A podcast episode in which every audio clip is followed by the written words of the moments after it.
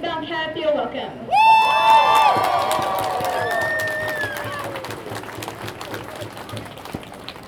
As other people have said, uh, we know that these fires have had people displaced, that people now have no homes, they have no jobs and no source of income. And even the money that ordinary people have graciously donated to the relief efforts, not a single dollar has been seen by these people who have suffered from these disasters. And for too long, our government problems in this country. They blamed refugees, they blamed migrants, they blamed Muslims. They blamed them for taking up jobs, they blamed them for taking up space in the welfare system. And they have said that the threat to our lives is not the Liberal government, um, but it is these people. They have tried to convince us that the government is our friend and that, they're to, that they are there to help us. Well, actually, actually, reality calls bullshit on this rhetoric. No,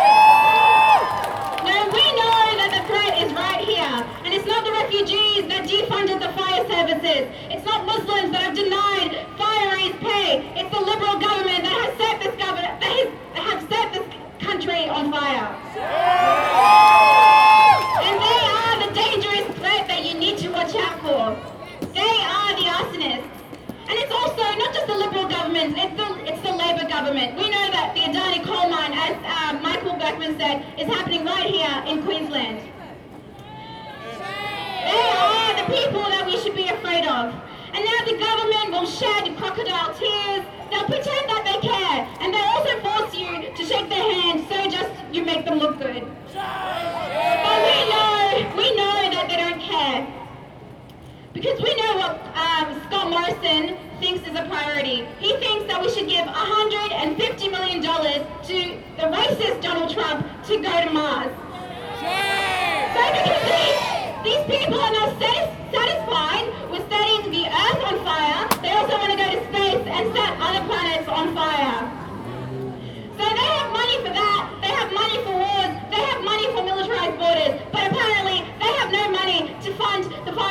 relief.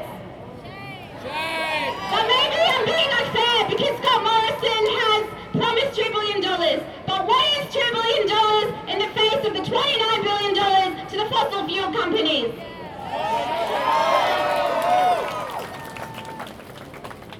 Australia's destructive climate policies have seen um, the fires, but we know that this goes beyond the borders of Australia. We've seen the Pacific Islands flooding.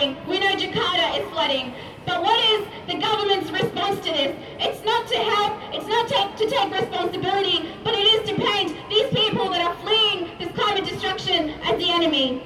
They want to militarize borders. They want to stop these people to come to Australia, and they want to say that they're a threat to Australia.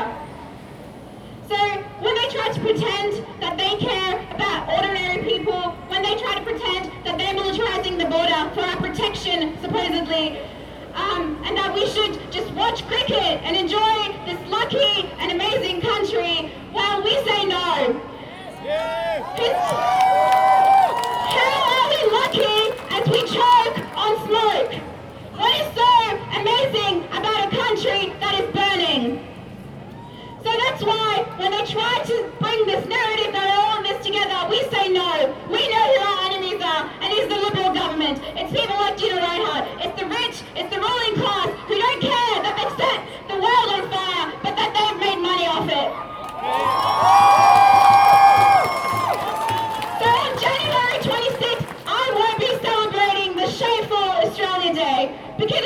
Australia Day, it's Invasion Day. There is nothing to celebrate about this um, day because I know what it's like to be on the receiving end of being the government's um, target. I know what it's like to be discriminated against. So I will be at Invasion Day to stand in solidarity with Indigenous people, fight with Indigenous people um, for their land that's been trampled by the government, by the Queensland government, for the sake of profits. But also I'll be there because I know that our fight is, to, um, is together, that we can't win anything on our own, and we need to show solidarity. Because the only way that we can win a society free from this awful fire, but also from all the destruction and oppression, is that we need to all